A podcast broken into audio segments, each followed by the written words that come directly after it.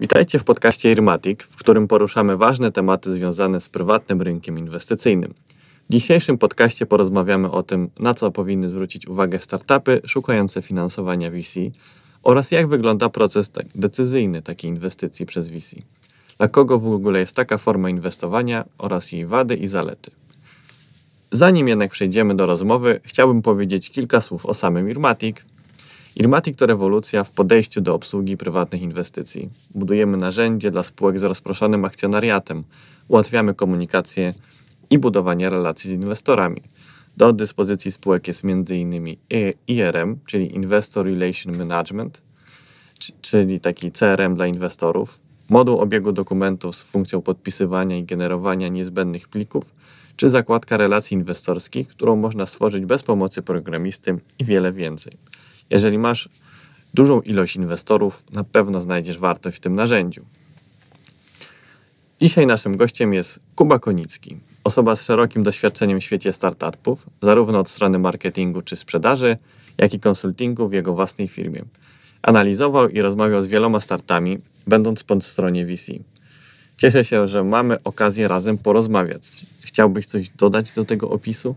E, Cześć Wojtku, E, bardzo miło gościć tutaj. E, Wydaje mi się, że, że dość kompleksowo opisać moją osobę. Mogę wspomnieć też, czym zajmowałem się w przeszłości, żeby też może lepiej Jasne. zarysować kontekst i pokazać moje doświadczenie. Raczej od zawsze byłem związany z, z światem startupowym, z początku właśnie bardziej z branżą finansową, gdzie szybko od niej odszedłem. E, Następnie byłem zaangażowany właśnie w budowę mm, takiej przestrzeni, mm, która pomagała rozwijać przedsiębiorczość na terenie uniwersytetu, na którym studiowałem.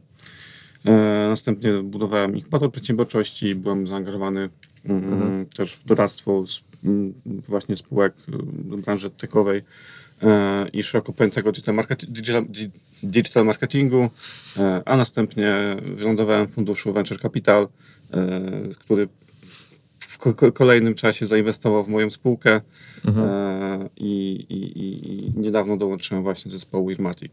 Tak, tak. Właśnie. Co, co nie jest tajemnicą, obecnie razem pracujemy w Irmatic, gdzie Jakub jest odpowiedzialny za rozwój produktu jako e, Chief Product Officer. No dobra, ale teraz przejdźmy do tego mięska, które e, czeka na nas.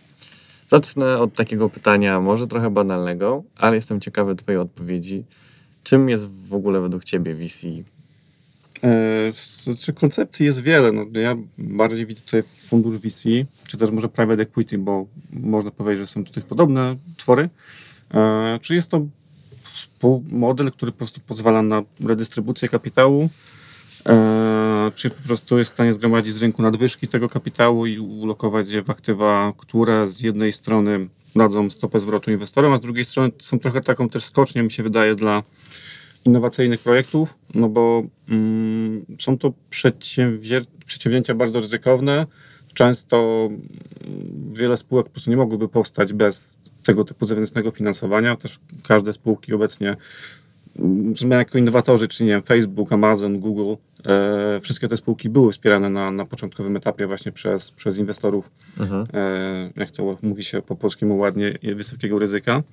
mhm, E, więc to też w ogóle obecność funduszy VC na rynku po prostu zwiększa odsetek możliwości powstania właśnie takich, jak to mówię, disruptive projektów, po prostu, przy, które e, przez brak własnego finansowania e, albo po prostu finansowania dużego przez funderów nie mogłyby powstać.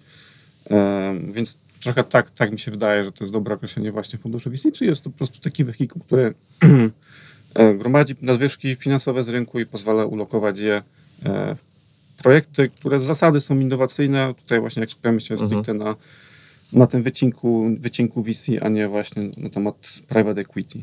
okej, jasne. I z reguły jakby te inwestycje są dość ryzykowne. Tak, tak, tak. No tutaj jest takie, no są bardzo mocno wyświetlane y, jakieś tam proporcje, że 90% Mhm. startupów upada. E, tak, w niektórych krajach więcej, w niektórych mniej. Raczej to 90% to bym skierował w kierunku Stanów. W Europie Aha. odsetek jest mniej spółek upada, ale też bardzo często są to spółki, które załóżmy, znaczy dużo spółek lubi nazywać się startupami, a bardzo często są prostu projekty, które no trochę nie chcę mówić, że od samego początku są skazane na, Mhm, na, na, na upadek, ale no, to te właśnie takie projekty, które właśnie zostały założone trochę bez przemyślenia, e, też bez, bez kapitału, e, po prostu upadają bardzo szybko, też, też Okej. bardzo mocno podnoszą, mi się wydaje, że tą, No tą, tak, tę tak, statystykę. no, ła- łatwo coś spróbować. Ale tak, no można powiedzieć, że, że na rynku jest to chyba mówi się, że najbardziej ryzykowna branża, Mhm. e, ale też tutaj trochę właśnie walczymy o tą tak, tak zwaną trzecią sigmę, czyli e, ryzyko jest bardzo duże, ale potencjalna stopa zwrotu z projektu, który, jak to się mówi, zostanie tym unicornem czy tam Mhm. dekakornem, jest bardzo wysoka.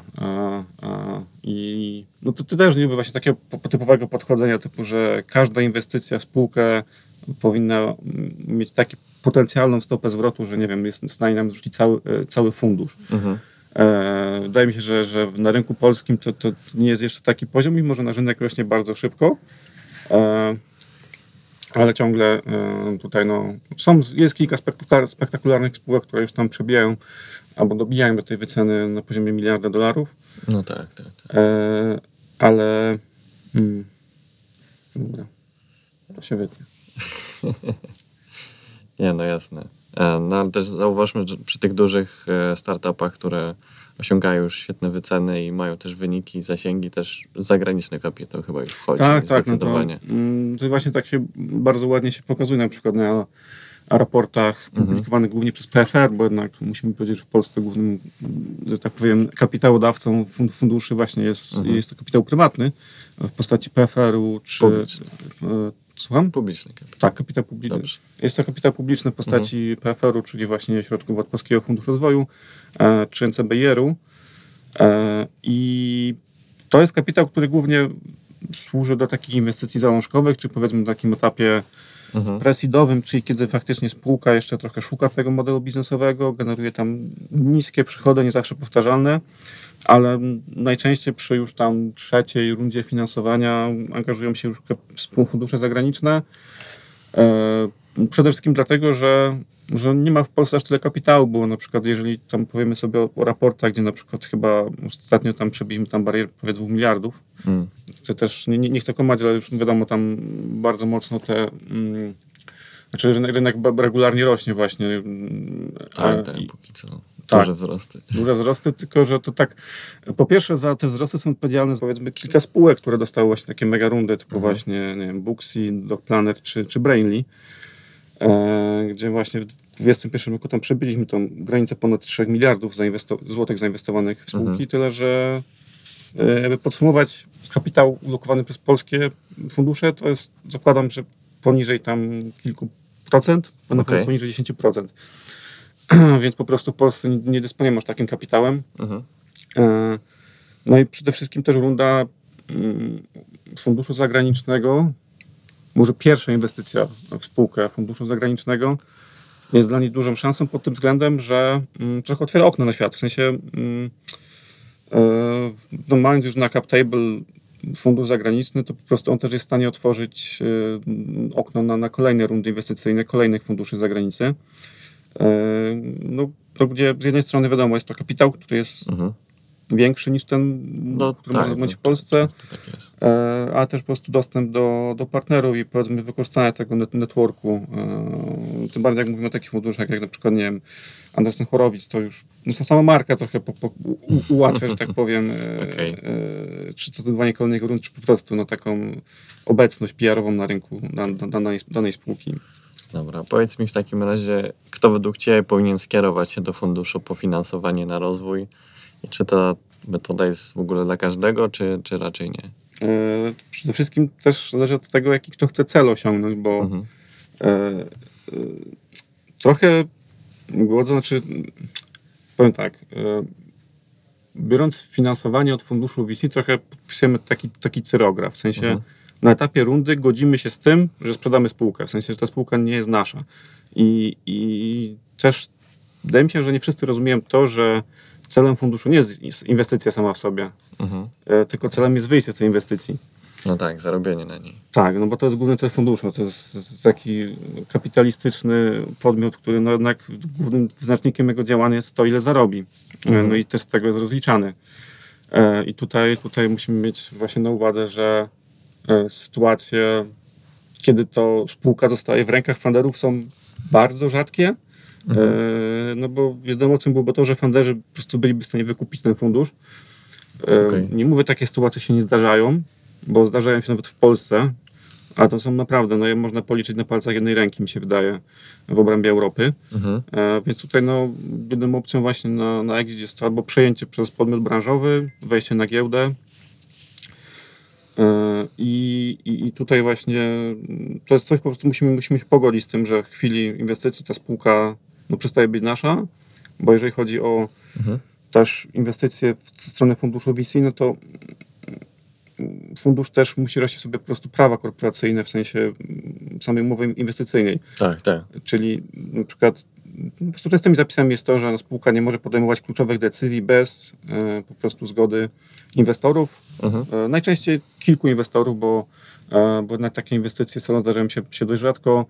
Często właśnie fundusze wchodzą w inwestycje, żeby trochę to ryzyko zmitygować. E, więc mówię, trochę z takiej perspektywy, jeżeli my wierzymy, że biznes jest naszym dzieckiem, no to ja osobiście nie chciałbym oddawać części swojego, swojego dziecka, części swojej firmy e, komuś, e, funduszowi, e, w sytuacji, kiedy ja wiem, że ta spółka osiągnie sukces. Okej. E, więc w tej chwili na przykład można na przykład trochę innej formy finansowania niż taka, za którą idzie współwłasność spółki.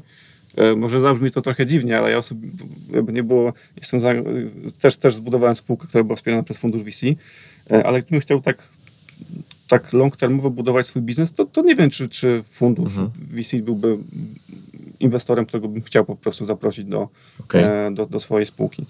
A raczej tu, tu bym poszedł w kierunku właśnie takich inwestorów w postaci business angeli, którzy mają mniejsze prawa do, e, do tej spółki, w sensie mają mniejszy wpływ na to, co się w niej dzieje. Tak. Mogą trochę inne motywacje może mieć. Tak, mają trochę inne motywacje i też najczęściej mm, właśnie to zależy od modelu, bo nie, niektórzy mówią, że aniołowie biznesu są bardziej zaangażowani w te spółki, z tego, że są najczęściej takie inwestycje oparte bardzo mocno o relacje. Mhm.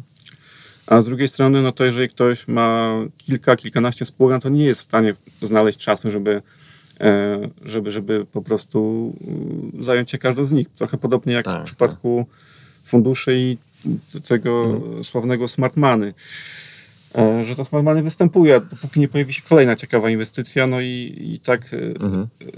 patrząc z perspektywy funduszu, tak naprawdę z czystego modelu, no to najlepszą opcją jest sytuacja, w której fundusz inwestuje i nie musi angażować się w obsługę tej inwestycji. No bo No tak, no to każda oszczędza. tak, no bo każda godzina pracy y, osoby w funduszu, menadżera, inwestora, czy menadżera, analityka, czy, czy partnera, no to ten czas może być poświęcony na szukanie innych inwestycji, no, z których potencjalnie stopa zwrotu jest nieskończenie duża.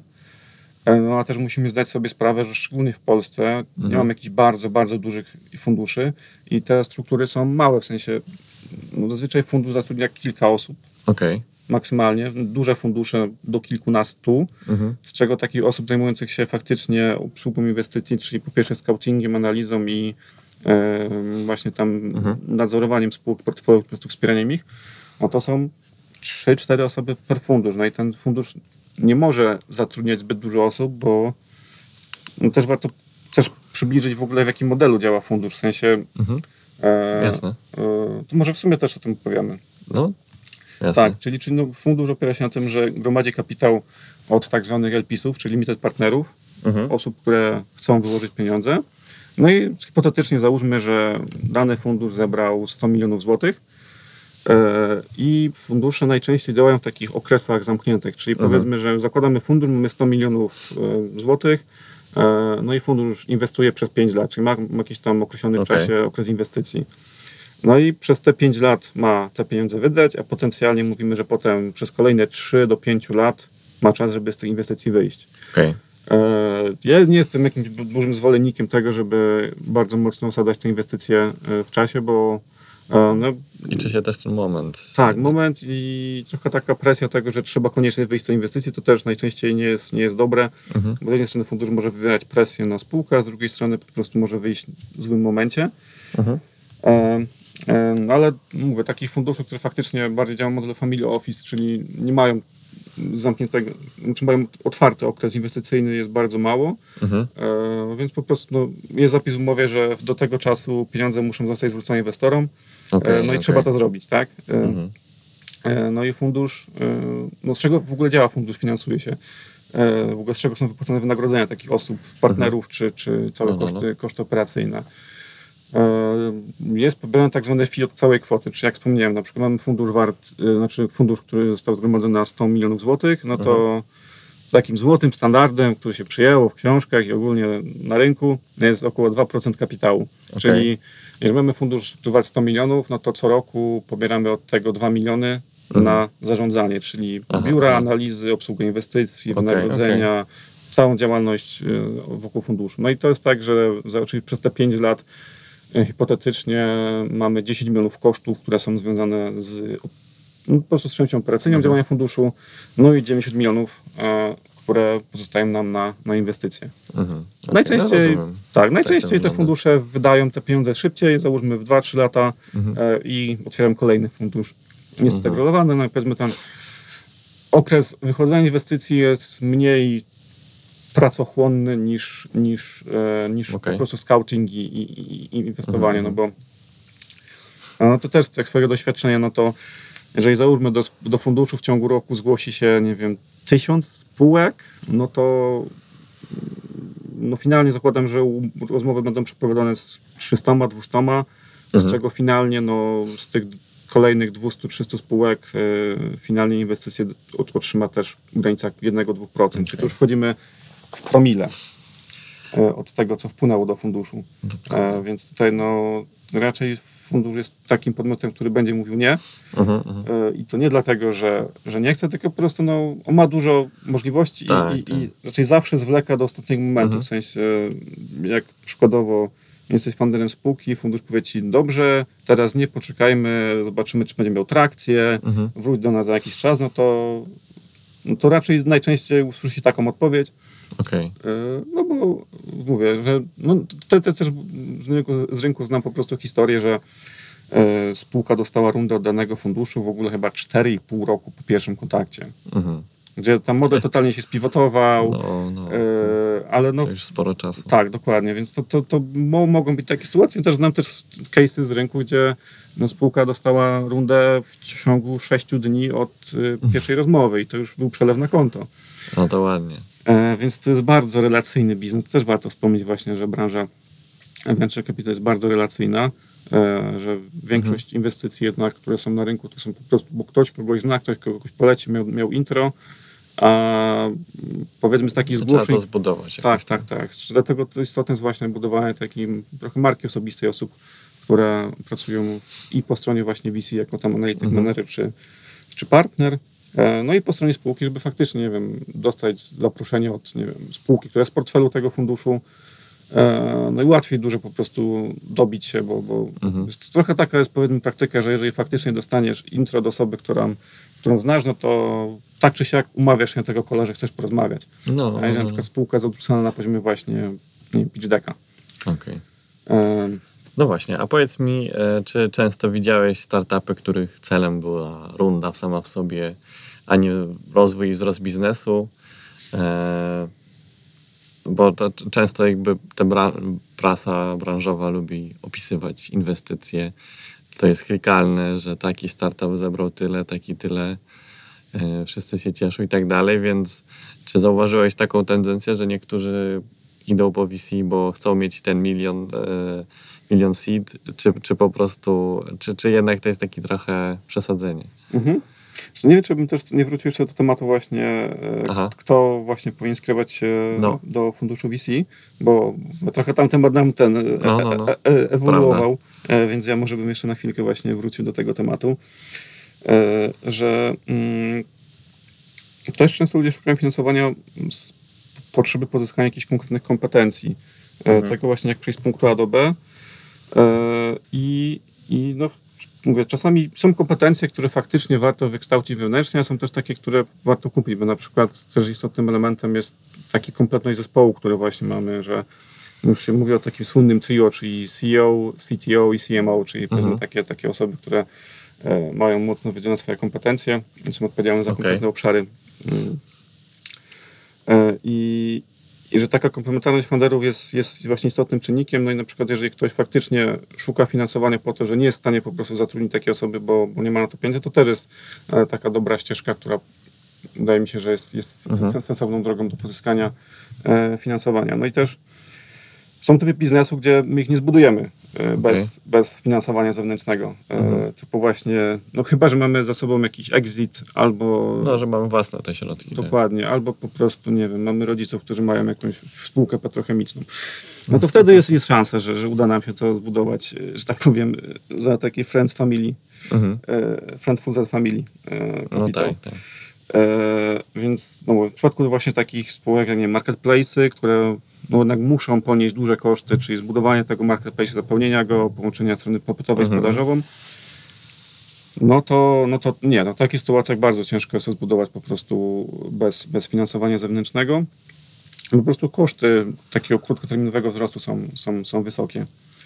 E, No i też takie pytanie, czy, czy chcemy właśnie zbudować taki właśnie family biznes, który pozwoli nam żyć taki decent life, prawda? Mhm. Czy, czy budować coś, co jest globalne, duże i, i będą o nas pisać w Forbesie.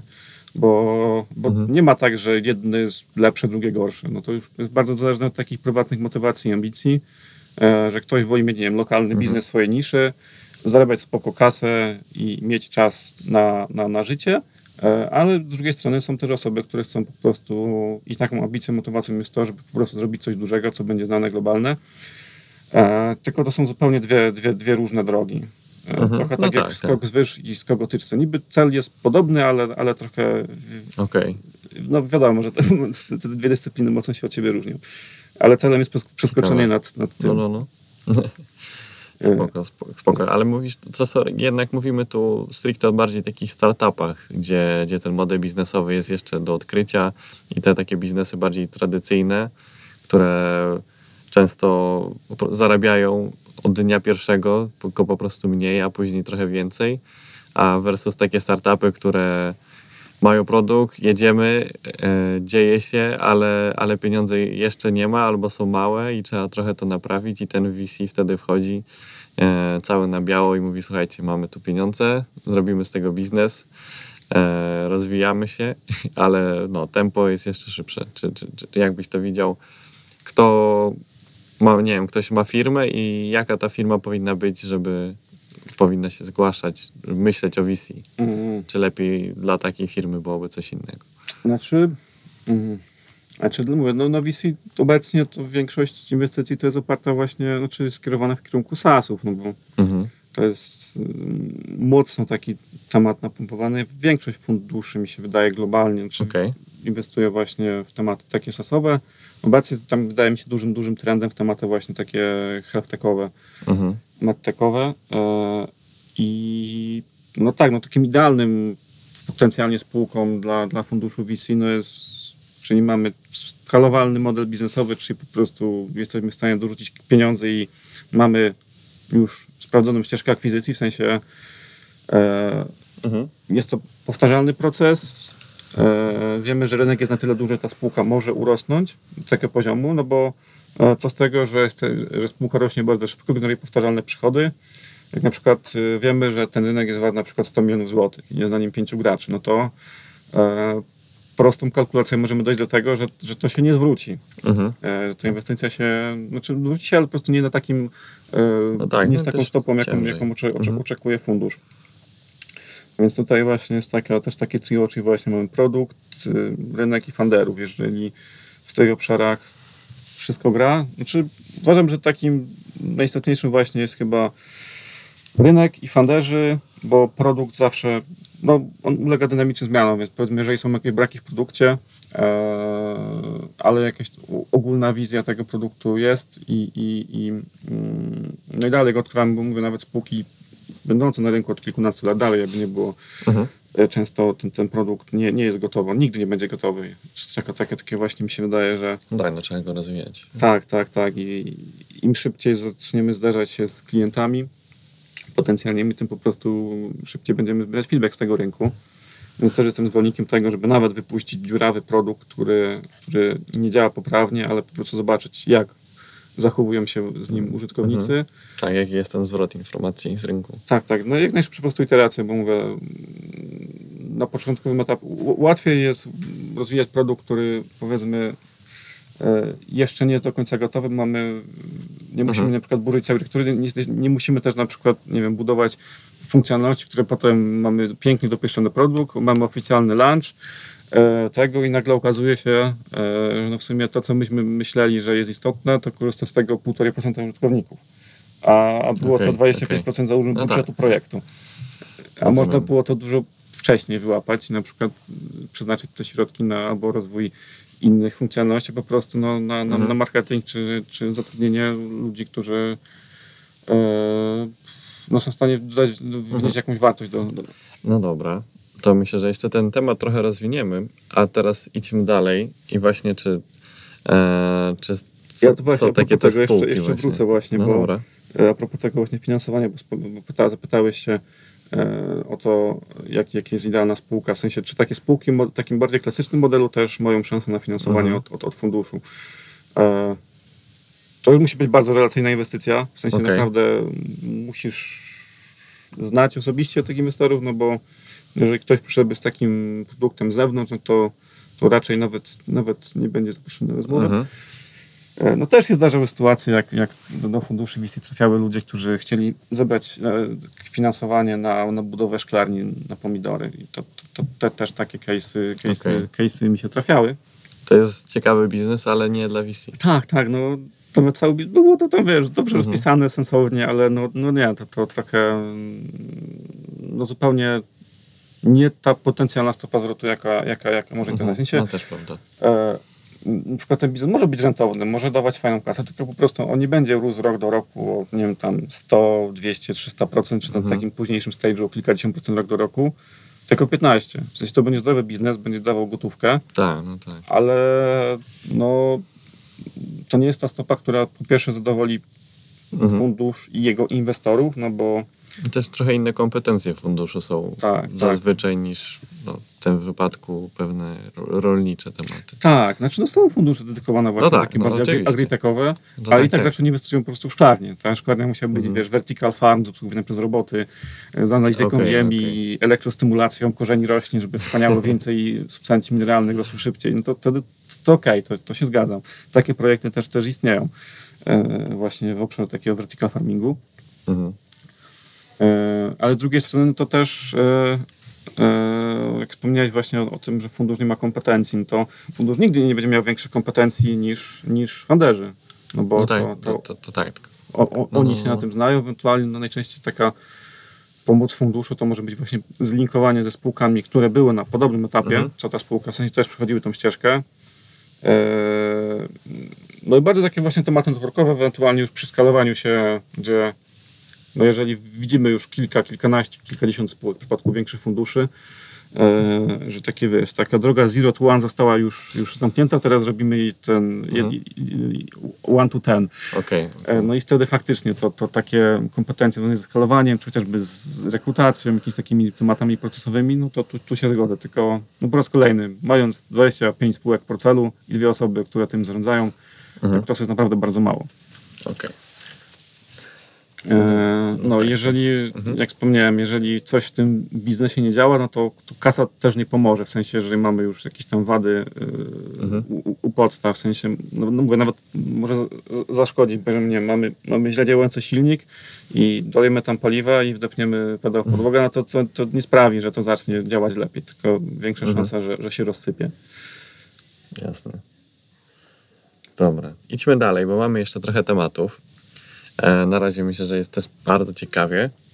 Natomiast właśnie wróćmy do tego pytania, które myślę, że będzie krótkie, ale czy właśnie em, są te startupy czasami zamiast skupiać się na budowie biznesu, rozwoju zespołu, tego weryfikowania tego modelu biznesowego i zarabiania pieniędzy, skupiają się na tym, żeby dobrze wyglądać dla VC i zbierać rundę, czy to jest, czy to w sumie koniec końców tak się nie da i VC powie sprawdzam i w sumie tam będzie wydmuszka Mm. e, PR-owa tak naprawdę. To No tak, w sensie, y, no ja mam do tego to, tak, Mhm. tak, dość specyficzne podejście, znaczy specyficzne. y, Mhm. jakby to powiedzieć, mm, VC to je- nie jest cel sam w sobie. Czy, czy e, No tak, nie no powinien być? no, w sensie nie, nie, nie chcę za ostro po prostu powiedzieć na, temat, e, na, na, na ten temat, ale no zdarzają się takie naprawdę, jest dużo takiego właśnie bullshitu często zbudowanego właśnie wokół, Mhm. wokół niektórych spółek, gdzie no jednak trochę wspominałem, że trochę miarą spółki nie jest to, czy, czy, czy będzie artykuł na Forbesie, na Mhm. innej prasie, czy ta spółka nie dostanie jakiejś nagrody, czy nie Mhm. przejdzie programu akceleracyjnego już siódmego, bo cały czas od, musi się akcelerować i dostawać Okej. te nagrody, e, gdzie no, no, produkt obroni się zawsze sam, więc ja jak widzę, że no, na przykład w mailu ktoś pisze, że podsyła artykuł na Forbesie Mhm. y, i pisze, że jest ileś tam, under ileś tam, no to tak trochę dystansuję się do tego, no bo tu- To tutaj... jest fajny dodatek, no ale nic. tak, to, nie jest fajne tak wizerunkowo, główne. to może trochę ułatwiać sprzedaż, No tak, tak. y, więc też nie chciałbym jakoś tak bardzo deprecjonować tego obecności, obecności w mediach, Mhm. bo ona raczej pomaga niż przeszkadza. No, Zdecydowanie. Yy, ale, ale, ale no tutaj to, tu chodzi o fundamenty, co nie? W sensie, Mhm. mm, dopóki spółka, znaczy dopóki pro, produkt nie będzie dobry, no to, to to, co jest dookoła, to w sumie nie znaczy. A, a może taka spółka faktycznie będzie miała większą szansę, żeby porozmawiać z jakimś fandem, żeby faktycznie Mhm. została zaproszona na rozmowę, no ale i tak wszystko wyjdzie na rozmowie. W sensie, Mhm. tutaj trochę mówię, że nawet temat takiego pitch decku, no, może być pięknie, super zrobiony, no ale co z tego, jak i tak na rozmowie, no to wyjdzie, w sensie jak, jak, jakieś, jakieś nieścisłości Mhm. wyjdą z tego. E, Okej. a więc no i tak, no, fundusz przed inwestycją robi, robi due diligence, Mhm. e, czyli no, wchodzi w bebechy spółki, wszystkie wyniki, też często jest zrobiony właśnie e, tak zwany background check, czyli po prostu No właśnie, jak- odzwania się z ludzi, którzy pracowali z funderami w Mhm. poprzednich spółkach i, i pyta się opinię, jak z tymi ludźmi się pracuje. W sensie, że na przykład byśmy kilka projektów, jak osoba się zachowała w danej sytuacji, No bo produkt produktem, rynek rynkiem, no ale no be- bez, bez ludzi, bez funderów w sumie ta spółka nie istnieje. No i jeżeli mamy jakieś zgrzyty, które występują jeszcze przed inwestycją, no to one nie będą malały e, z czasem, tylko się Mhm. jeszcze bardziej zwiększały. A tutaj no, musimy bazować na bardzo mocnym zaufaniu, bo umowa umową, ale no, jeżeli ktoś bardzo by chciał, no to tutaj Położy temat. spółkę można położyć, funderzy mogą z niej wyjść, po prostu powiedzieć, dobra, nie udało się, a za pół roku mają własność intelektualną i są w stanie to odbudować już bez funduszu. Mhm. Em, I bazę klientów również. Więc są zapisy, które mogą przed tym zabezpieczać. E, No ale no mówię, tutaj wszystko musi odbywać się na jakiejś takiej stopie. E, Mówię, szczególnie w, w Europie wydaje mi się, że z- na przykład w Stanach są takie case'y, że bardzo często Mhm. e, w ogóle funderzy odpowiadają prywatnym majątkiem za wyniki spółki, więc motywacja jest Okej. zupełnie inna. Bo To nagle jak spółka upadnie, no to no, musi spłacić tam 8 milionów dolarów. Mhm. Okej. E, więc To- to tutaj, tutaj ten rynek jest taki. Właśnie mówi się, że często, że ktoś zakłada startup dla samego założenia, w sensie, żeby spędzić sobie miły czas, powyciągać wynagrodzenie, które i tak jakoś tam bardzo duże nie jest. W sensie, jeżeli Mhm. mówimy tutaj z tej perspektywy, jest to coś, co e, jest wynagrodzeniem, wydaje mi się, że odpowiednikiem wynagrodzenia rynkowego osób, które tam pracują, ale z jednej strony by zapewnić im komfortowe po prostu no, No tak, życie, tak, tak? Żeby, żeby się nie martwić. żeby się nie musieli Jakieś martwić o finanse, ale z drugiej strony, żeby nie traktowali pracy w tym jako takiej totalnie gratyfikacji finansowej, no bo największą gratyfikacją jest wartość ich udziału i Tak, no potencjalny, potencjalny Na exit czy, czy dywidenda, więc tutaj zupełnie położy wartość, no to e, raczej tak 10 do 90, jeżeli chodzi o, o, o, o to, co jest wyciągane w postaci po prostu Mhm. wynagrodzenia funderów e, versus tego, co mogą zdobyć właśnie przez exit. No i też mam bardzo dużo funderów, którzy zarabiają dwa, trzy, cztery razy mniej niż pracownicy, których zatrudniają. Mhm. Ehm, Bo ci pracownicy wartość generują. tak, no bo, bo tu kupujesz kompetencje, no i Tak. oni mogą mieć jakieś programy ESOP-owe, ale no, no, no still, w sensie trzeba budować już na pewnym poziomie, szczególnie przy skalowaniu mi się wydaje, to jest najbardziej istotne, że już trzeba po prostu budować tą, tą spółkę na ekspertach, że raczej na tym etapie wczesnego Mhm. rozwoju to jest taka wiedza bardzo mocno generalna, Mhm. ale przy, przy rozwoju spółki już faktycznie no, trzeba rozglądać się za za kompetencjami na rynku, no bo nawet ty jako, nie wiem, jeden z funderów, czy jesteś CEO, Mhm, CTO, czy CMO, no jest pewien moment, że zdajesz sobie sprawę, że ty nie jesteś najmądrzejszą osobą w pokoju. E, Okej. I, i to, to nie, nie, nie, nie tak, czy to wystąpi, tylko bardziej kiedy to wystąpi. Mhm. No, no, może są bardzo wyjątkowe No, no, no, jednostki, no. które No, faktycznie nie, są. nie da się wiedzieć wszystkiego. też. Tak, tak, ale często właśnie bywa taka dysproporcja, że organizacja na pewnym etapie rośnie szybciej niż ty i trochę już tak schodzisz właśnie z tym, żeby Taki high level high level, żeby strategii. tym, tym właśnie zarządzać i Mhm. nawet, nawet lepiej jest, jak się nie angażujesz w pewne rzeczy, bo inni zrobią to lepiej niż ty. E, I czasami trzeba po prostu to, to zacisnąć zęby i po prostu stwierdzić, że no taka jest prawda, nie ma w tym nic złego. No dobra, a powiedz mi od strony VC, jak wygląda proces szukania startupów do inwestowania? E, mówiłeś, że no, często się zgłaszają startupy same, często pewnie VC trochę szuka po rynku. Jak to wygląda? Tak. E, Znaczy, no, ogólnie ścieżek jest kilka, jak z wspomniałeś. E, Mhm. No, praktycznie każdy, każdy fundusz ma na swojej stronie formularz, przez który można się zgłosić. Mhm. E, To jest całkiem fajne, wygodne, bo, no, bo to jest taki, taki po prostu no, inbandowa, inbandowy kanał, w sensie nie musisz na niego poświęcać czasu, żeby te oferty Mhm. spływały. E, Czasami można dopalić coś tam właśnie pod tymi reklamami. Mhm. E, Tylko właśnie tylko jakość tych zgłoszeń bywa różna. Bo i to są zgłoszenia od. Znaczy, może tak, jeżeli spółka e, nie, nie dostała, znaczy nie, nie, nie, nie była zaproszona na rozmowę, albo właśnie, dobra, jeszcze raz, No, no. e, że ogólnie to ha, e, jakość tych zgłoszeń bywa różna, bo tam po prostu zgłoszenie może wysłać każdy. Może być tu dobrze powiedzmy student, który e, po zajęciach z Jakiś przedsiębiorczości pomysł, no. właśnie stwierdził, że dobra, to ja zbuduję drugiego Facebooka. Takie oferty też się zdarzają. Znaczy takie właśnie deki też się zdarzają. Z drugiej strony mogą być to spółki na trochę takim wcześniejszym etapie rozwoju, e, ale no, naj- najczęściej te spółki, nie chcę jakichś kategor- kategoryzować, ale no muszę, e, takie najbardziej jakościowe, no to one znajdą trochę inny kanał, żeby dostać się do tego funduszu. Jeżeli spółka jest dobra, to znajdzie sobie intro, dobije się po prostu w inny sposób niż przez, przez ten formularz. Mhm. E, bo mówię, jeżeli wysłała formularz, to znaczy, że już dostała kilkanaście razy nie od innych funduszy, no i Okej. zaczyna się taka, taka masowa wysyłka.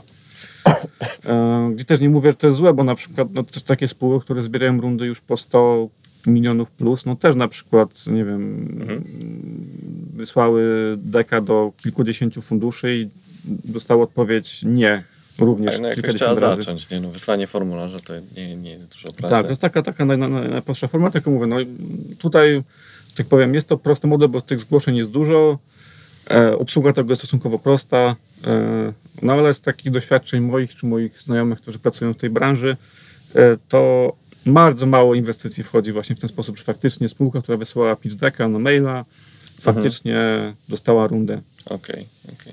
E, Najczęściej są to właśnie spółki z kolejnej nogi, czyli właśnie z e, rekomendacji. Mhm. No właśnie, Czyli- co trzeba zrobić, żeby pojawić się na takim radarze VC? Żeby znaleźć ten kontakt, albo żeby VC to, to do ciebie w ogóle napisał. E, Tutaj, jeżeli chodzi o to, jak Mhm. znaleźć się na, na radarze VC, jest, jest, jest kilka ścieżek. Z jednej strony na przykład spółki, czy funderzy spółek, które na przykład już zrobiły exit, to, to no, trochę są takich preferencyjnych warunkach, bo to sobie pokazały, że są w stanie zbudować biznes, mają w tym doświadczenie, są skuteczne, e, więc na przykład no, w takich przypadkach to funder, funderzy mogą dostać naprawdę rundę po wysokiej wycenie, nawet bez modelu biznesowego. W sensie po prostu to jest totalnie inwestycja No w tak, osobę, tak. no ale taka osoba musi mieć track record. E, Mhm. Czyli już zrealizowane inwestycje, biznesy Tak, ciekawe. tak, tak, dokładnie, bo po prostu ma doświadczenie takie bardziej korporacyjne, ale po prostu na jakieś takie wysokie stanowiska, że trochę Mhm. budowała spółkę w spółce, więc na przykład Okej, mamy okej. jakiś tam, nie wiem, general ma- managerów Uber Eatsa, Bolta, czy tego typu spółek. Więc w ogóle bardzo często też e, w ogóle prac, pierwsi pracownicy takich dużych teraz właśnie dekakornów, No, no, no. e, to oni zakładają spółki. E, Nawet właśnie czytałem ciekawy artykuł Mhm. na temat tego właśnie, jaką ścieżkę przeszli tacy pierwsi pracownicy Ubera, że to już tam Okej. naprawdę duża liczba z nich po prostu ma swoje spółki, które osiągają sukcesy.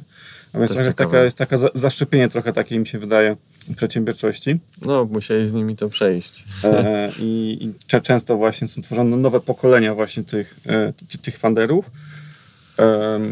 Ale no to ja się trochę może zapętlę, ale no, dla mnie najważniejszy właśnie jest produkt.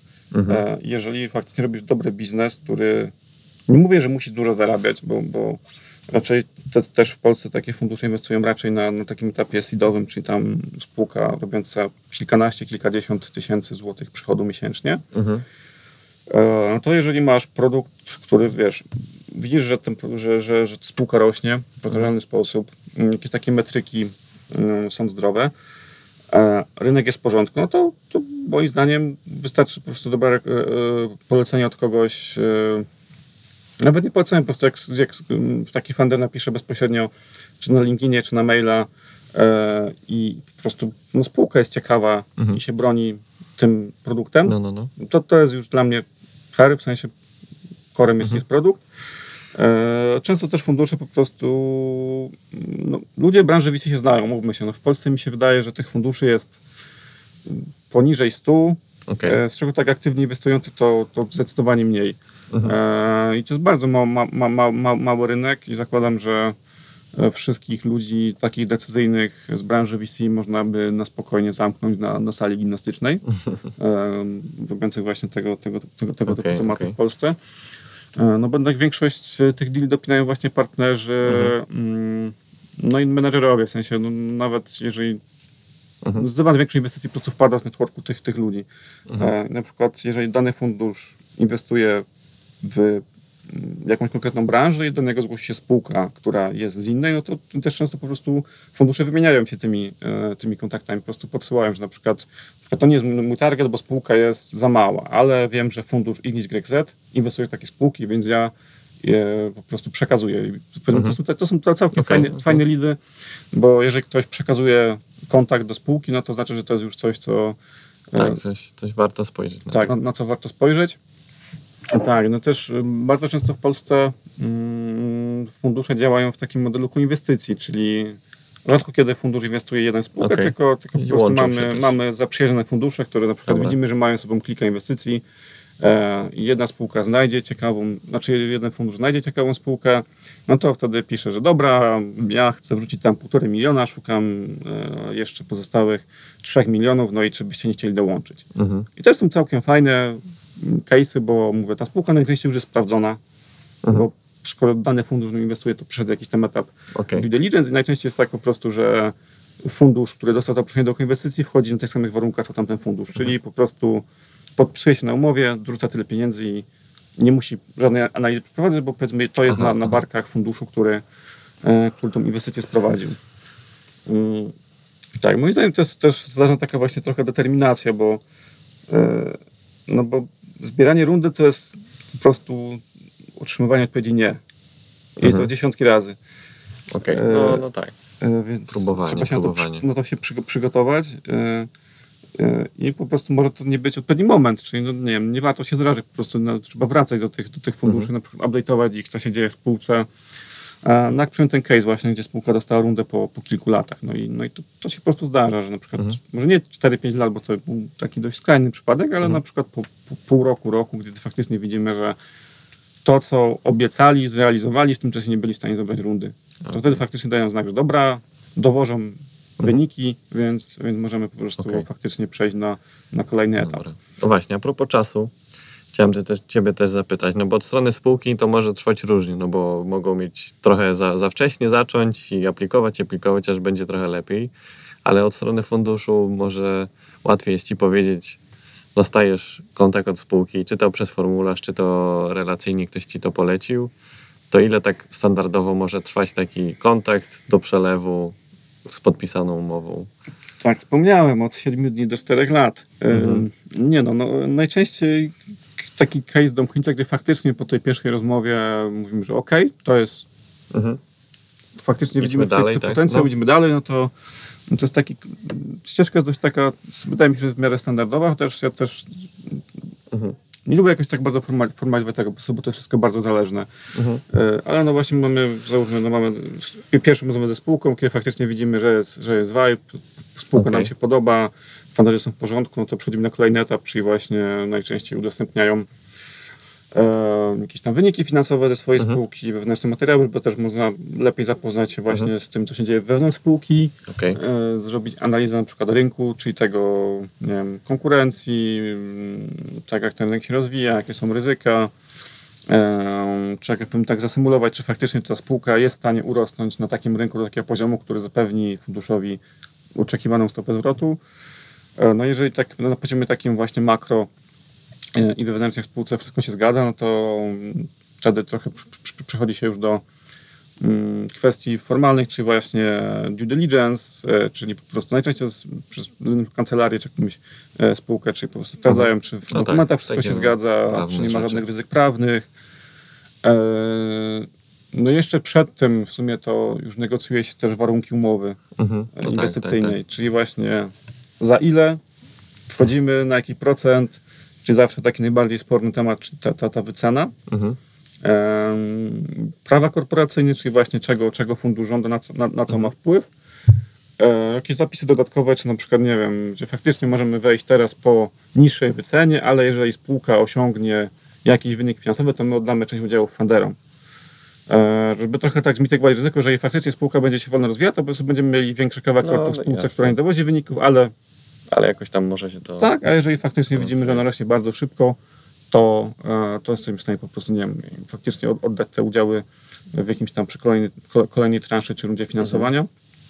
A też ustala się na takim poziomie, na takim etapie, przepraszam, cele dla spółki, na przykład nie wiem, że za rok masz robić takie przychody, za dwa lata potencjalnie tyle, czy jednak wiadomo jest, że trzeba rosnąć, ale nie jest to aż tak sprecyzowane, czyli takie, jak to się mówi, term sheety, Tak, bo coś w tym znaczy, stylu? term, term sheet właśnie to jest, Aha. dokument przed, w sensie, że Okej. term sheet nie jest dokumentem zobowiązującym, tylko term sheet to jest powiedzmy takie warunki, które mają być na umowie inwestycyjnej, tak na przykład, nie wiem, mamy jakieś tam powiedzmy prawa, typu na przykład, nie wiem, jeżeli spółka chciał, funderzy spółki chcieliby sprzedać udziały, no to my możemy się do nich podłączyć, czyli takie prawa pool, Mhm. e, czy właśnie anti-dilution, że na przykład spółka, znaczy trochę, na przykład chronią przed, spółkę przed rozwojem kapitału, czy na przykład jeżeli kolejna runda Mhm. odbyłaby się po niższej wycenie niż ta runda, którą Okej. wchodził fundusz, no to automatycznie on odbiera funderom tyle udziału, żeby wyrównać proporcjonalnie e, wartość tych udziałów. To jest, Tych praw jest dość sporo.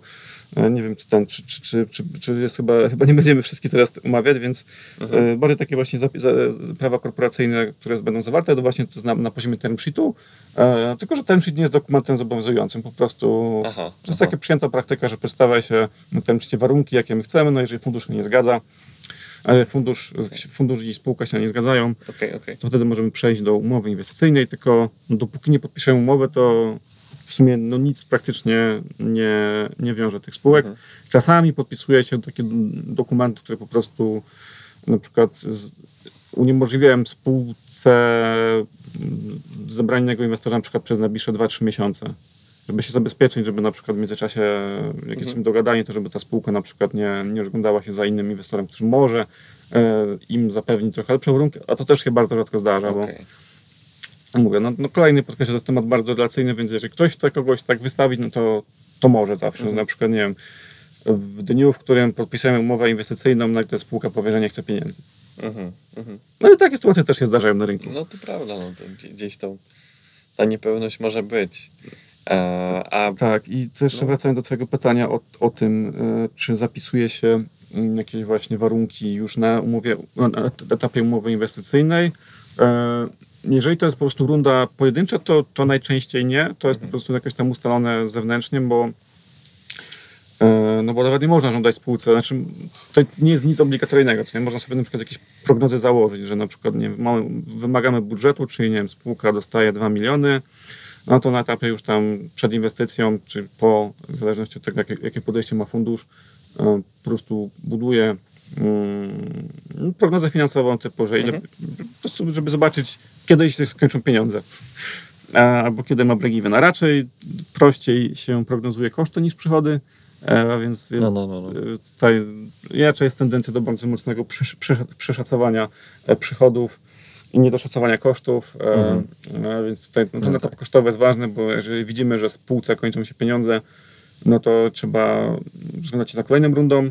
No a taki proces no, potrafi trwać kilka miesięcy, więc tutaj No tak, na To pół roku, cztery miesiące przed końcem, ko- końcem e, środków, nie na- zabrakło. e, to trzeba już na- rozglądać się za, za, za kolejną rundą. E, takie zapisy stosuje się najczęściej, w sensie na przykład, nie wiem, że spółka osiągnie milion złotych przychodu, czy tam 25 klientów do danej daty. To się stosuje w przypadku, kiedy na przykład mamy, mamy rundę transzowaną, czyli na przykład, nie wiem, spółka dostaje 3 miliony złotych, ale pierwszy milion dostaje od razu, a na przykład kolejne dwa dostanie, kiedy dowiezie przychody na poziomie, nie wiem, kilkuset tysięcy, albo z, z, dos- nie wiem, będzie miała kilkudziesięciu aktywnych użytkowników. E, To wtedy tak, to po prostu w ramach jednej umowy tylko mamy podział Okej. na, na konkretne transze i wtedy faktycznie to ma rację bytu, że też trochę fundusz się zabezpiecza, jeżeli faktycznie e, byłby to bet, który, który nie, nie był trafny, no to trochę też zabezpiecza to ryzyko na kapitale. Jeżeli, jeżeli Mhm. faktycznie spółka sobie dobrze radzi, no to, to dostaje kolejną transzę. Okej. Chciałbym się jeszcze tak e, o taki szczegół może zapytać, e, bo już powoli nam się kończy czas. Natomiast e, przy szukaniu inwestorów często pojawia się to hasło pitch deck. I jaki do, jaki, czym charakteryzuje się według Ciebie taki dobry pitch deck, żeby dobrze przedstawić spółkę? Ja osobiście uważam, że pitch deck to trochę taki obrósł nie, nie, niesłusznie taką wielką sławą, Mhm. e, że od niego zależy firma i wszyscy poświęcają mnóstwo czasu, żeby takiego deka, deka przygotować. Pff, ale no, no to, to, to chodzi bardziej o biznes niż, o- niż o deka, bo, bo można zrobić jakiś tam biznes canvas, pokazać rynek, ale to są no, bardzo generyczne. W sensie uważam, że jak, jak zrobić, zrobić dobry pitch deck, wpisać w, Google, jak zrobić dobry pitch deck i zakładam pierwsze trzy artykuły e, pokryją, pokryją Mhm. wszystko. E, dlatego e, no ja nie, nie, nie jestem zwolennikiem właśnie, w sensie pitch deck po prostu ma mu pokazać bardzo konkretne rzeczy, też nie bać się w ogóle w pitch decku, nie wiem, pokazać wyników finansowych, Mhm. jakichś takich, nie mówię, że bardzo poufnych informacji, O jasne. no bo najczęściej startupy to są spółki ZO, więc i tak można ich wyniki finansowe podejrzeć po prostu w karę, jeśli są publicznie dostępne Mhm. dane. E, więc tutaj też, też dużo spółek w ogóle wymaga podpisania NDA przed tym, a no raczej żaden fundusz nie podpisze NDA na etapie e, takich rozmów. rozmów o, o pierwszych. pitch decku, no bo musiałby mieć osobne pomieszczenie w pokoju na, na, na NDA-ki, Mhm. rocznie musi podpisać pewnie jakieś półtorej tysiąca, gdzie to jest zawsze jakieś tam ryzyko, że coś może wyjść, więc Tak, no, raczej, raczej, są zawsze- raczej fundusze nie podpisują NDA, jedynie no mówię na etapie, kiedy faktycznie e, mamy już jakiś tam etap negocjacji, na przykład nie wiem, chcemy Mhm. wejść w papiery w spółki, no to wtedy faktycznie no to, to się podpisuje NDA, a na Tak, takim etapie pitch decku, bo nie znam funduszu, który by podpisał e, NDA. e, Mhm. Więc mówię, trochę za bardzo, bo pitch deck to po prostu wizytówka, która ma zachęcić inwestora do porozmawiania. Mhm. I to jest wszystko, no bo cokolwiek by nie było w pitch decku, to i tak wyjdzie na rozmowie. No tak, tylko żeby tak trochę pomóc tej rozmowie, żeby ją dostać w ogóle. To No może dokładnie, tutaj... po prostu żeby zaadresować wszystkie potrzeby, nie wiem, właśnie mówimy o, o rynku, o zespole, jakieś tam story, tego powstania produktu, roadmapę. Mm, To jest dobrą praktyką, jest po prostu pokazanie swojej propozycji inwestycji, czyli że jakiej rundy szukamy, za ile chcemy dać nasze udziały, bo to po prostu je- jest kilka takich po prostu tików, które trzeba sobie odhaczyć przez pół, jak to wszystko jest zaadresowane Mhm. w deku, no to ogólnie spoko, w sensie, bo to no, mocno przyspiesza i też pokazuje, że e, trochę może nawet pokazać spółkę na lep- w lepszym świetle, bo po prostu ona wie, czego oczekuje fundusz, więc trochę tego świadoma. Więc ja bym szedł bardzo otwarte karty, dawał dużo informacji takich jak właśnie wyniki, plany, e, no bo znaczy nie Mhm. bał się, że fundusz nagle stwierdzi, że chce skopiować pomysł spółki, no bo nie ma tyle motywacji, czasu, żeby to robić. A raczej to rzadkie przypadki Tak, są. no pracy, pra, znaczy, na pewno jakieś się na świecie zdarzyło, są na tyle marginalne, że Mhm. Em, mm, no, że, że to, to, no nie, no w sensie nikt, nikt nie ma takiej motywacji jak funderzy, żeby, e, żeby budować ten biznes. Więc ja bym się raczej nie bał to, że ktoś nam ten pomysł e, ukradnie. Mhm. E, No i mówię, zawsze po tym przeżyciu deka i tak schodzimy do rozmowy i on przechodzi na, na drugi plan. E, Więc mówię, no pokrycie tego, co jest, co jest w trzech wyszukiwaniach Google'a, dorzucenie właśnie jakichś takich bardziej dokładnych informacji na temat wyników finansowych, planów, roadmapy, Coś o rynku e, samym sobie? Tak, o rynku, tylko ja jest. Tak, tylko że i tak ten rynek będzie potem double checkowany przez, przez fundusz, więc fajnie, Mhm. aby pokazać. No, ja bardzo lubiłem, jak na przykład spółki, to się rzadko zdarzało, a na przykład właśnie był jakiś tam slajd właśnie o, o, o rynku, tam rozpisane wiadomo, tam, sam, są, to już rozbicie na, na, na różne e, segmenty tego rynku. E, No i dobrą praktyką moim zdaniem jest po prostu załączenie załącznika typu, że jak do tego doszliśmy, w sensie, że Mhm. to nie będzie jeden slajd, dwa, Okej. żeby to nie była jakaś tam ro- rolka papieru do czytania, bo też zdarzało mi się dostawać deki na 38 stron i to był tekst w ogóle, taki Okej, plain okej. Książka. No, no i były takie case. No to to się już trochę ciężko e, przyswaja, ale, ale właśnie taki schludny deck na kilkanaście, nawet 20 plus slajdów jest, jest totalnie w porządku. Tutaj nie ma jakiegoś złotego środka, typu 12 slajdów, bo Mhm, przy 13 to fundusz nawet nie otwiera tego, tego załącznika. E, Ale dawanie właśnie jakichś te do- dodatkowych materiałów, czy właśnie załączników osadzonych w tym pliku, na przykład dobra, to tutaj mamy Aha, snapshota, ale jak sobie kliknę, to mamy na przykład tu rozpisane na kilka stron i z czego co wynika. To jest Aha, aha. super, bo naprawdę A no widzisz, to ściąga, ściąga, ściąga, ściąga sporo rzeczy, które, które i tak by. No, i musiał fundusz by zapytał, co nie? Mhm. A też trochę tak cię uwiarygadnia, że, że pokazuje skąd to wyszło. To nie jest jakiś tam, wiadomo, ze z Ctrl-C, Ctrl-V, jakieś mm, Market e, Alliance Research, e, tylko idzie za tym jakaś taka szersza, szersza metodologia. me- metodologia. E, no i no tak mi się wydaje, że, że, Okej. to jest, że to jest taka dobra praktyka, żeby faktycznie dać jakiś taki bardzo generyczny deka z tymi informacjami, o których mówiłem, no i resztę opakować załączniki, których nie trzeba czytać, Mhm. a jeżeli fundusz będzie chciał, to to, To sobie zajrzę. Tak, zmierzając ku końcowy powoli, czy tak podsumowując, udałoby Ci się podsumować zalety i wady inwestycji VC w startup? No, zacznijmy od zalet, pozytywnie. Zalety, no to pieniądze. E, Okej. Pieniądze są zdecydowaną zaletą, bo e, no wiadomo, że jak zrobi się biznes, no to ma się dużo większy komfort psychiczny, e, mając na koncie 2-3 miliony, niż po prostu tak ciułając to gdzieś tam na etacie, czy Mhm. takich odłożonych pieniędzy, pieniędzy. E, więc to mówię, pozwala też nabyć część kompetencji, że nie trzeba, wiesz, wszystko tak, robić tak. samemu, tylko można mieć ten komfort i zatrudnić sobie kompeten- ludzi z kompetencjami, które zrobią pewne rzeczy za nas. E, Trochę też mi się wydaje, że to wszystko uwiarygadnia biznes w oczach, w oczach klientów i przyszłych inwestorów. Mhm. E, Czyli wiadomo, jak, jak spółka dostała rundę, to już wiesz, coś tam o niej napiszą, Tak, tak. gdzieś się pokaże i no, Mhm. potencjalnie kolejna ścieżka do zebrania kolejnej rundy, czy nawet właśnie może zdobycia klientów jest, jest trochę, trochę prostsza. Mhm. No jest to też duża motywacja dla funderów i kluczowych pracowników tego, że, e, no, że już e, podpisaliśmy ten cerograf, no i budujemy z założenia coś, co będzie duże, Mhm. ma być duże, e, no i prawdopodobnie to sprzedamy. E, No to już ta taka właśnie motywacja, wydaje mi się, stricte finansowa, po prostu robienia no, dużego projektu. Bo to trochę schodzimy właśnie tego, o, awan- awansujemy do Ligi Skoku Łotyczce. E, No Mhm. i też samego wsparcie funduszu, jego kompetencje, networku. Tak, no nawet, nawet mówię, po prostu polinkowanie z spółkami, które robią podobne rzeczy, Okej, były na okej. podobnym etapie po prostu też tą ścieżkę przeszły. E, Takie przyspieszenie uczenia się. tak, dokładnie. W sensie, no było, było, było dużo takich case'ów się właśnie zdarza, że po prostu no, fundusze mają bardzo, bardzo szeroki network, e, no i są, są w stanie po prostu, nawet kwestia pogadania przez 2-3 godziny z jakimś funderem, czy, czy osobą, Tak, która to może być specjalistą, no to, wartościowe. To, to jest w stanie sporo przebudować. No mówię, raczej fundusze operacyjnie się bardzo nie angażują w spółki, chyba że faktycznie no, weszły do niej bardzo korzystnej wycenie i są tam w stanie wrzucić jakąś osobę na jakiś tam malutki wymiar, żeby, żeby pomagała, to, to, to nie, nie, nie, nie jest taki cel. Mhm. E, jeszcze zalet, zalet, Zalet, no, VC. Mm. No, mi się wydaje, że ten, że najważniejszych rzeczach chyba powiedziałeś. Tak, tak, tak. No, a z VAT, no to, Z wad właśnie. to, to dajesz udziały swoim dziecku, więc No, no, no. e, no, go- godzisz się właśnie na to, że ta spółka przestaje być twoja, Mhm. e, no i że ona z każdym rokiem będzie mniej twoja przy kolejnych rundach, bo Mhm. będziesz rozwadniał swoje udziały.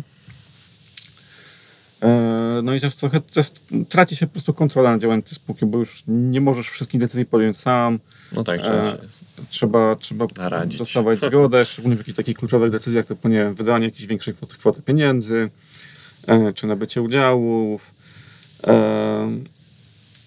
Musisz, znaczy jest trochę czasu, znaczy rzeczy, które dochodzą ci, typu właśnie raportowanie. Tak, w sensie, no jednak mm, fundusz musi wiedzieć, co dzieje się w spółce, więc no, tam najczęściej jest taką praktyką, że raz na dwa tygodnie się dzwania tak zwane boardy, czyli spotkania zarządu kluczowych pracowników, tak. Czy inwestorów, no i tam no, update'uje się, co się dzieje w spółce. No, więc, więc trochę też tego tematu w raportowaniu dochodzi, co wydaje mi się, że jest i wadą, i zaletą, bo jest trochę czasochłonne, Mhm. ale z drugiej strony też mocno strukturyzuje spółkę, że może normalnie, jakbyś prowadził spółkę, to byś się nie zastanawiał, żeby mierzyć tak wszystkie rzeczy. No, no właśnie, to myślę, Więc to jest trochę taka trochę taki o, o, półplus. obusieczne mi się Tak, wydaje. tak. No i no, też zawsze zdarzają się inwestorzy, którzy może są trochę nieetyczni, Mhm. e, tak jak już mówimy o takich, takich ryzykach. E, no faktycznie, no, nie wszyscy na, na rynku mają czyste intencje. Mhm. E, No i też no, można się naciąć w ten sposób, że, że fundusz po prostu może blokować pewne rzeczy w spółce, że może nie zdarza się jakoś bardzo często, ale no, na pewno są podmioty, które mm, chcą mieć większą kontrolę nad tym, co się dzieje w spółce. W sensie, że bardziej zarządzać spółką niż, niż, Nie dają takiej wolnej ręki. tak, tak. No i no, to są zupełnie, zupełnie po prostu inne, inne zasady, zasady gry.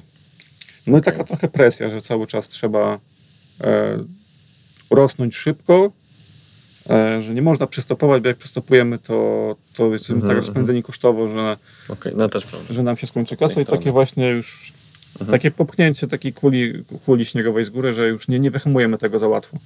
Mhm. A, No tak, trzeba być na tym przygotowany. tak, no po prostu takie przy- przygotowanie no, na na taki, taki mód, że to będzie dużo bardziej dynamiczne e, i, i zmienne środowisko niż faktycznie mm, rozwijanie tego samemu. I tak we, we własnym tempie. Jasne.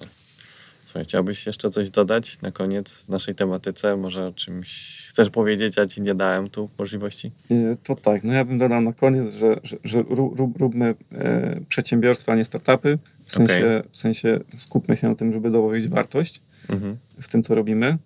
E, i, I tak. No i takie może słowo, że ten. E, że z, zawsze znajdzie się ktoś, kto, kto będzie w stanie nam pomóc, więc tak bądźmy po prostu otwarci na, na okazje, które się nadają dookoła, bo, e, bo z tego są w stanie wyjść naprawdę fajne rzeczy, fajne projekty Mhm. e, i, i, i, i- nie bądźmy tak biznesowo zamknięci e, i nie, nie bójmy się otwarcie mówić o tym, co robimy, jakie są plany, bo raczej nam ich nikt nie ukradnie, Tak, tak. a na pewno będzie z tego więcej, więcej korzyści niż, e, niż wad, które mogą potencjalnie Okej. i ryzyk, które mogą, mogą Jasne. wystąpić.